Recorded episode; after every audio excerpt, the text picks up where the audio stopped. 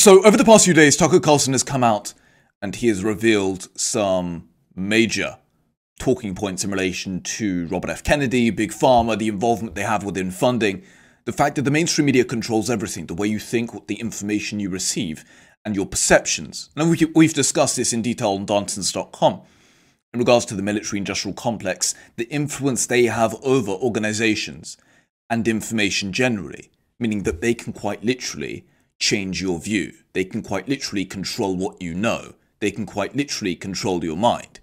And what happens when the mainstream media gains funding from Big Pharma or organizations closely t- tied to the military industrial complex? As we'll discuss, it leads to skewed understandings and conclusions in relation to conflict. It leads to information being skewed. And fundamentally, it leads to lies in the name of profit. And of course, you can subscribe to the shows on all social media platforms, including Rumble and YouTube, Twitter, Spotify, you name it, we are there. This is my show in which I speak about politics, and fundamentally, we try and find truth. Truth is the most important thing, and the mainstream media has done a terrible job at giving you the truth. And this is the new revolution, in which you can gain your understanding of the world, you can gain your information, your news from a range of differing viewpoints and people, and you can come to your own conclusion.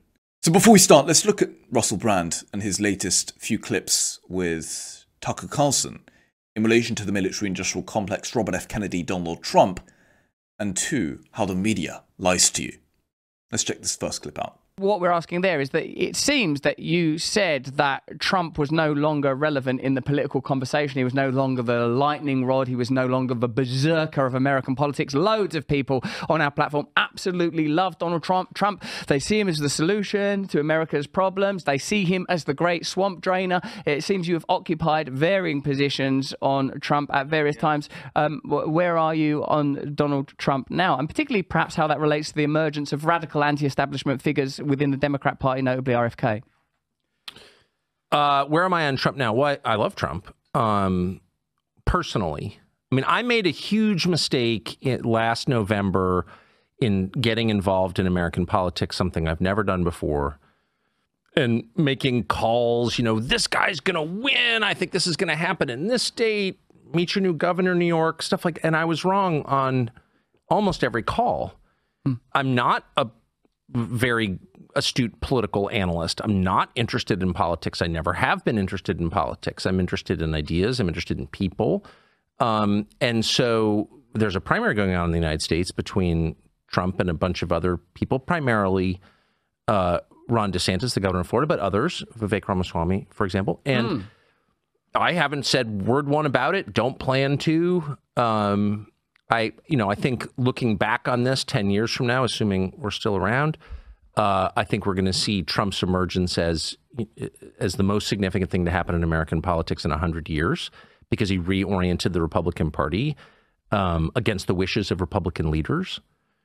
Uh, but when I think about Trump right now, so it's July of 2023, you know, I'm struck by his foreign policy views.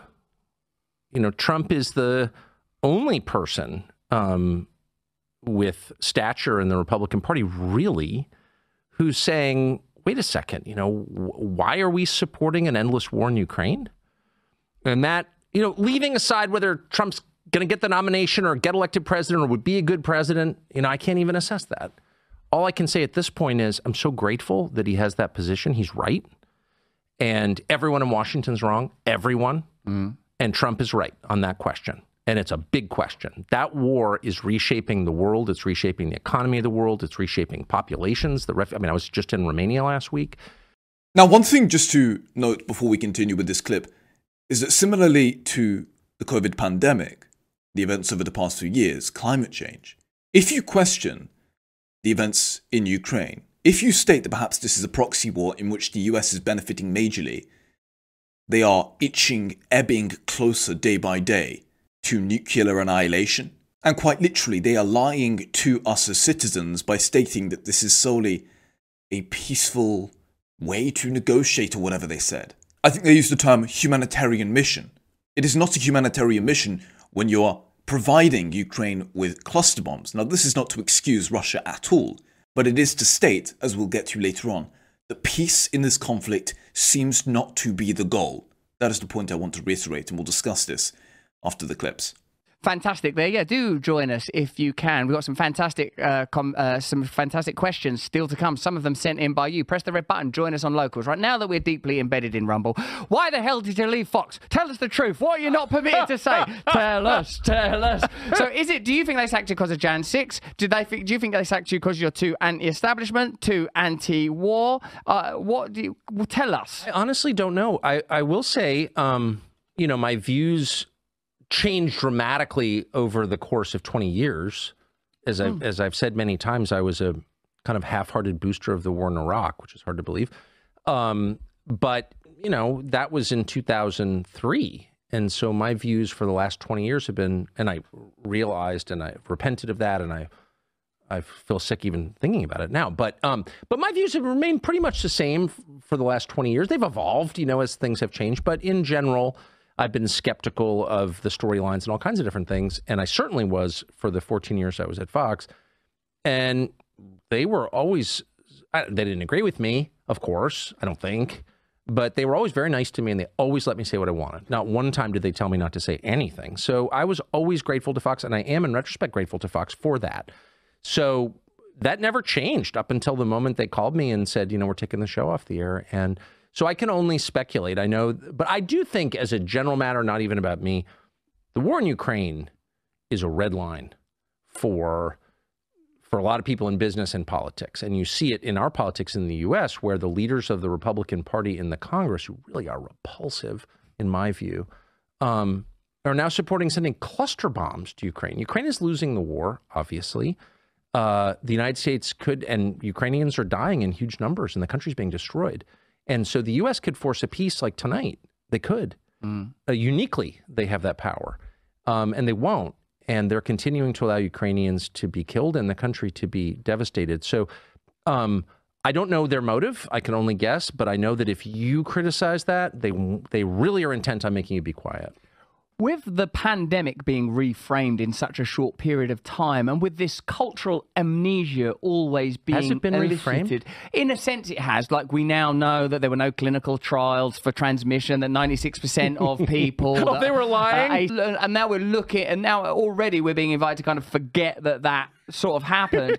do you and, and with Biden inadvertently saying Iraq instead of Ukraine? Do you do you feel that that is eh, that these kind of, of Freudian errors are simply because in time we will regard this conflict in the way we regarded Iraq? This is not to say not sympathetic towards Ukrainian people, but that it was a war primarily motivated by the interests of the military industrial complex, the stated plan for BlackRock to rebuild Ukraine in a comparable way that Halliburton were able to exploit the conflict in Iraq, and indeed a secondary military agenda to diminish Russia's capacity to be a superpower on the world stage. Do you think these things will become explicit and broadly accepted? And in a similar way, the people that have been rallying for war using peculiar tropes that we always assume to be of the right, of patriotism and a lack of alliance, do you think that those people will undergo some kind of reckoning, Tucker? I hope so. I mean, the key to joy and wisdom is admitting that you're not God. So, over the past few days and hours, the Daily Wire have reported that cluster bombs have been sent to Ukraine in the name, of course, of a humanitarian mission, which it obviously is not. And it's fairly comical in consideration of the fact that Joe Biden, just over the past few months, stated that if we would dare use these cluster bombs, which are incredibly dangerous bombs, as we'll discuss later on, if we dare utilize these, this shall be considered a war crime. And we'll check that clip out too, and you can also read all of this on Darntons.com for free. According to the Daily Wire, the Biden administration is sending cluster bombs to Ukraine, bypassing US laws. Ukraine, which is now engaged in a counteroffensive against Russian forces, is set to receive a round of cluster bombs from the Biden administration in a drawdown of weapons that bypasses US law.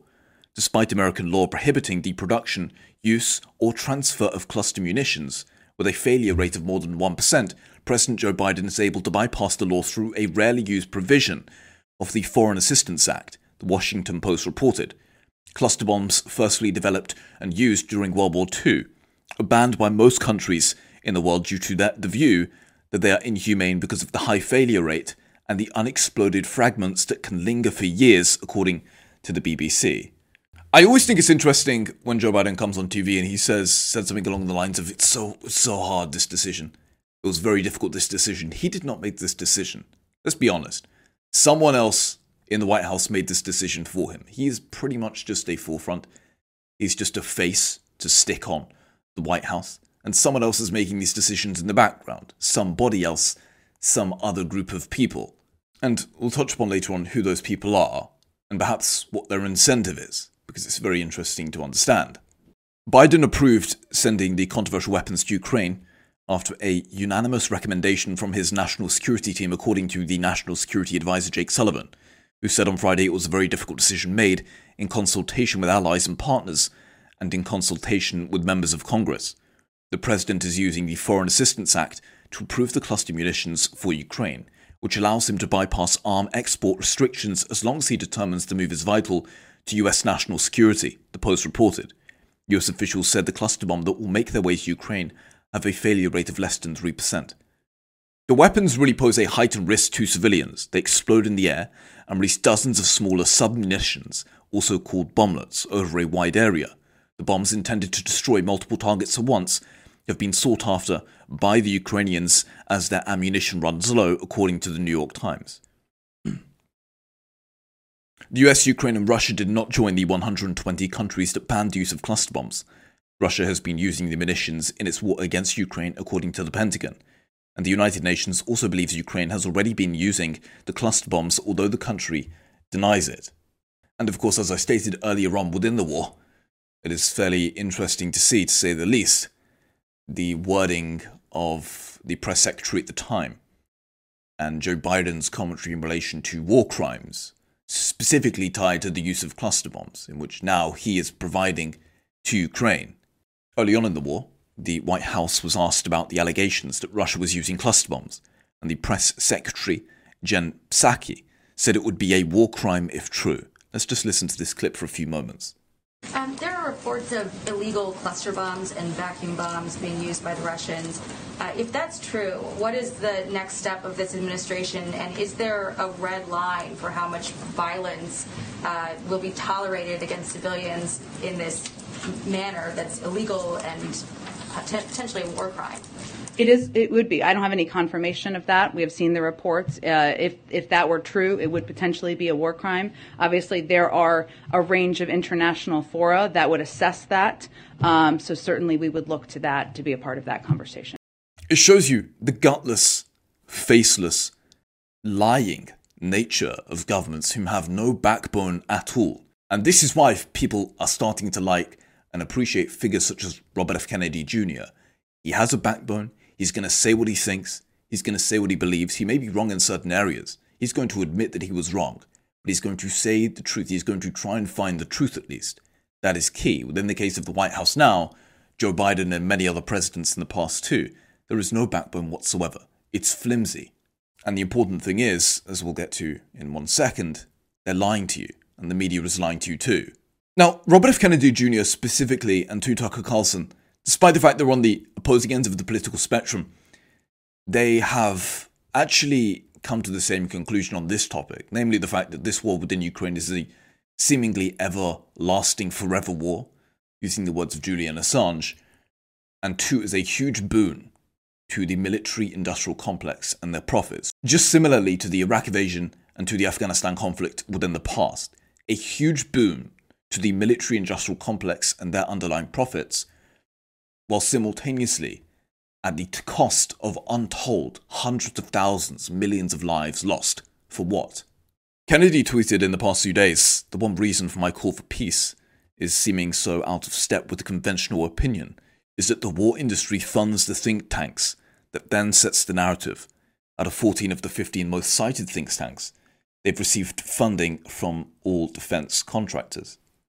In accordance with fair.org, they wrote the following article on the current conflict and the skewed incentives in which are present within the military industrial complex, namely companies that profit greatly from war.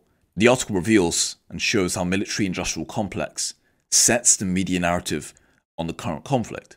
Wealthy donors, the article reads, have long funded the think tanks with other official sounding names that produce research that reflects the interests of those funders. The weapon industry is a major contributor to these idea factories, a recent report from the Quincy Institute demonstrates just how much influence war profiteers have on the national discourse. And that is the key. Who is this benefiting? Why the calls for peace being smeared as a conspiracy nutjob? Or if you dare state that perhaps you want peace, you're smeared as being in touch and loving Putin. That is not the case whatsoever. Just remember when Donald Trump tried to call for peace over the past few weeks, he said that he wanted to stop the killing, he wanted to stop the death, and the media turned on him like you've never seen before once again. Is it due to the fact that maybe the media, the military industrial complex, is benefiting greatly from this war? Has that got something to do with this? And this we'll speak about later on. If the objective is not peace, what is the objective? What does a win look like? Someone has to identify and clearly define this term for me. So, this article goes on to state, in which you can read all at Darntons.com, that the Quincy Institute has revealed and demonstrated just how much influence people who profit from war, the, the real military industrial complex, they have huge influence over the national discourse because they donate greatly to think tanks and news organizations. And if you thought this was too conspiratorial for you, as many people have labelled in the past, well, just think about what's happened over the past few years. We saw clearly in the UK specifically that the BBC, the supposed most impartial provider of news in the UK, colluded with the government to skew the agenda and to change the narrative in relation to the pandemic. That is being proven now. Most definitely, the BBC colluded with the government to ensure that they would smear or, or, or, or try to destroy any dis or misinformation, as they say. And there's been much speculation too in relation to the uh, very, let's just say, dystopian and Orwellian contribution to the official narrative in which we were told, in which now many people have disputed greatly.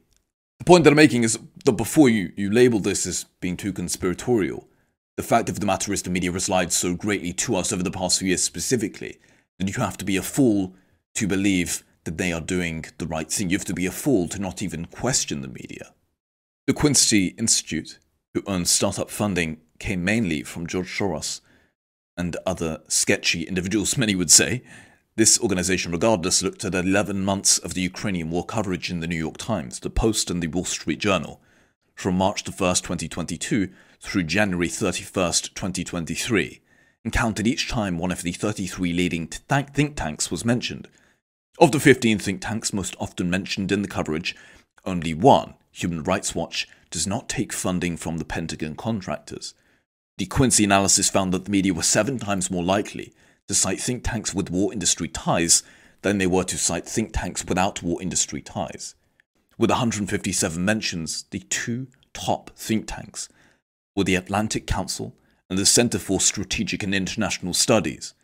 Both of these think tanks received millions of dollars from the war industry. So, do the, the, the real thing it comes down to is do you think that the influence the military industrial complex has over these organizations through the donations in the tens and tens of millions of dollars. Does this influence the information that we receive from these think tanks and simultaneously the immediate information in which they give us? If you are receiving tens of millions of dollars from, a, from an organization, are you going to be more likely to play to their narrative? Are you going to be more likely to mitigate against criticism of the same organization who is funding you greatly? I, I think it's fairly clear to see the answer here. The Atlantic Council has long been the brain trust of NATO, the military organization whose expansion towards Russia's borders was a critical factor in the Russian decision to invade Ukraine, according to Fair.org. Both the think tanks received hundreds of thousands of dollars from Raytheon Lockheed Martin, companies which have already been awarded billions of dollars in Pentagon contracts as a result of the war within Ukraine. CSIS was revealed in a New York Times expose to produce content that reflected the weapons industry's priorities of the funder. It also initiated meetings with the Defense Department officials and congressional staff to push for the recommendations of military funders. In addition to showing think tanks and their enormous influence, the Quincy report highlights how difficult it is to trace just how much war industry funding these think tanks receive and exactly whose interests they represent. Think tanks are not required to disclose their funders, the study author Ben Freeman wrote, and many think tanks just list the donors without indicating the amount of donations and other important informations in which perhaps could lead us to a conclusion in relation to the military industrial complex and their involvement within this case. Now, obviously, this is not a causal connection, as the article goes on to read, and you can read the, all of this at Darntons.com for free. But it does highlight an important point the influence these organizations have over our information and the media. Whilst this is not aimed at establishing a causal connection between the weapons industry funding and the think tank positions, it acknowledges that the funding typically plays a major role in shaping the institutions. Funders, Freeman wrote, are able to influence the think tank's work through the mechanisms of censorship, self censorship, and filtering. In other words, people with points of view antithetical to the funders likely would not last long in these think tanks. That is the key. Regardless, there is a clear correlation between the war industry funding and hawkish positions. Think tanks with financial ties to the arms industry often support policies that will benefit the arms industry, the report noted. For example, the Atlantic Council article advocated against any compromise with the Kremlin, whilst another, titled Equity for Ukraine, argued that Ukraine has a right to destroy critical infrastructure in Russia and plunge Moscow and other cities into total darkness. Earlier this year, the president of the American Enterprise Institute, fifth on the list with 101 mentions, was cited numerous times in the Wall Street Journal, arguing that tanks and armored personnel carriers are essential, and agreeing to provide them will let Ukraine know that it can afford to risk and expend more of its current arsenal of tanks in counter-offensive operations because it can count on getting replacements for them. Another think tank, which receives mass funding from the military industrial complex, has gone so far as to suggest that the US can give tactical nuclear weapons to Ukraine, something which could easily escalate to an all out nuclear war. The point is clear here. The argument is clear. These organizations and think tanks, in which have been very influential when it comes to the national discourse and information in relation to the current conflict. These organizations are receiving tens and tens of billions of dollars, sorry, millions of dollars, I should say, from the military industrial complex. As I've stated in the past, shouldn't we at least be slightly skeptical of the conventional narrative that we are told? And shouldn't we be slightly skeptical of the inability, it seems, to find peace, to even want peace of any sort? Shouldn't we be just slightly skeptical after the media lied to us at such an egregious level over the past few years and simultaneously have been foundational and fundamental when it comes to the national discourse of prior conflicts, including Iraq and Afghanistan? in which obviously was a huge boom to the military industrial complex and their bottom line, while simultaneously at the cost of hundreds of thousands of lives. The war in Afghanistan was a scam. The 20 year conflict was a huge boon to the military industrial complex at the cost of untold lives. This is a report by the New Republic, in which you can read, of course, on Darntons.com. And it states the war is a racket. It always has been. It is possibly the oldest, easily and the most profitable, and surely the most vicious. It is the only one in which the profits are reckoned in dollars and the losses in lives. And those are the words penned by Major General Smedley Butler in 1935, nearly a century before the global war of terrorism began, decades before the notion of a military industrial complex between became more commonplace. But really, Butler's commentary gives an interesting insight as to the current conflicts we see in the world and as to who is benefiting, and as to why the calls for peace are treated so viciously. This question really should be central to the interrogation of the current conflict and to understanding past conflicts, including the Afghanistan withdrawal, and how this set off a range of commentary. And really, this question in relation to who benefits from war should be foundational to ask, especially when you have the media and the politicians who are so against peace. Any talk of peace, as Trump reiterated and noted, was treated with disdain and hatred. As many have pointed out in recent days, the war in Afghanistan has been a colossal boom time for the military industrial complex, mostly at the expense of the military's operations' ostensible goals. As Harvard public policy Linda Bilmes told Marketplace this week, the whole system was set up in a way to enable contractors to rip off the government. And foreign policies, C. Christine Fair, described the bewildering corruption by US firms and individuals working in Afghanistan, in which the Afghans were, in many instances, straight up defrauded. And this is what I'm saying. Shouldn't we at least be slightly skeptical? Shouldn't we at least question things? When prior conflicts have just been a huge boom for the military industrial complex, and simultaneously generated tens and tens and tens, hundreds of billions of dollars within the underlying profits. Yet there was no recognition of the necessity for peace. There was no desire to admit wrongdoing.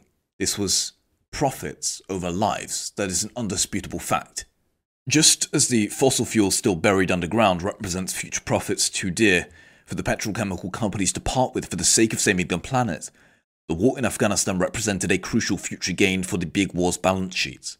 And simultaneously, perhaps many would argue, and you perhaps argue this now, the same is true when it comes to the current conflict. For many organizations that for years, within the Afghanistan conflict, have been cashing giant checks from the Pentagon's trillion dollar war budget, there was still an extraordinary number of dollars to be made prior towards the withdrawal.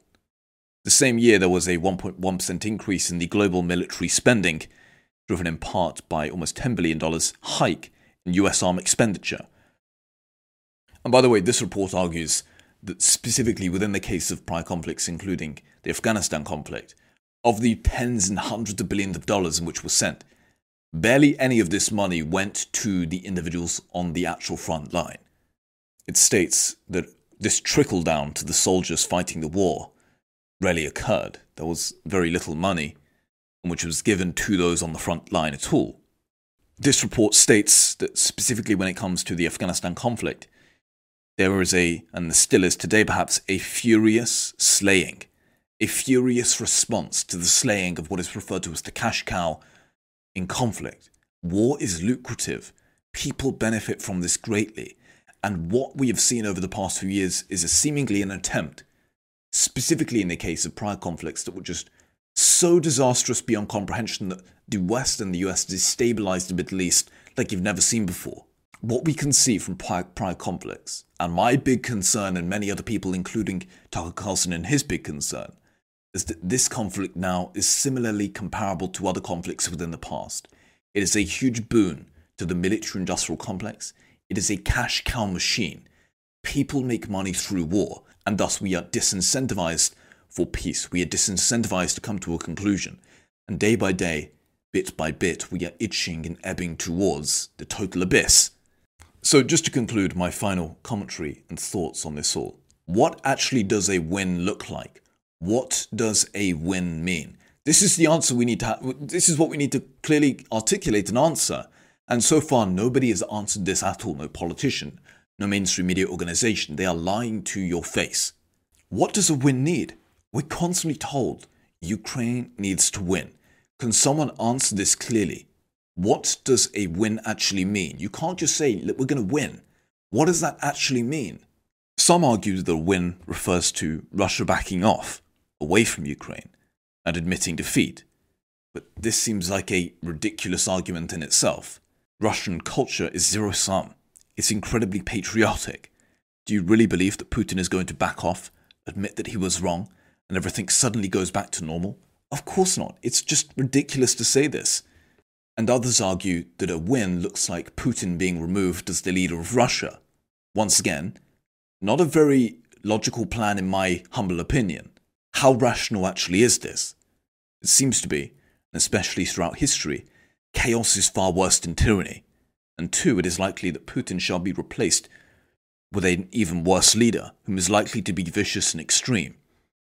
Else perhaps Russia shall split into chaos, which once again does not sound overly appealing, especially in consideration of the thousands of nuclear weapons which the nation holds. The point being is, what does a win actually mean? Someone needs to formulate this clearly. And we have every reason to be skeptical. We have every reason to be concerned. We have every reason to worry that once again this is another forever war. It's another war in which is a huge boon to the military industrial complex and simultaneously causes mass destabilization, whilst also itching us closer day by day to the abyss thanks to nuclear weaponry. So, what does a win mean? Articulate this clearly. Of course, you can find all of this on Darntons.com to read for free, and you can check out my daily show live on all social media platforms here at Darntons.com. Thank you so much. I hope you did enjoy. And if you want to follow us on all social media platforms, the link shall be provided in the description. Thank you. I shall see you in the next show.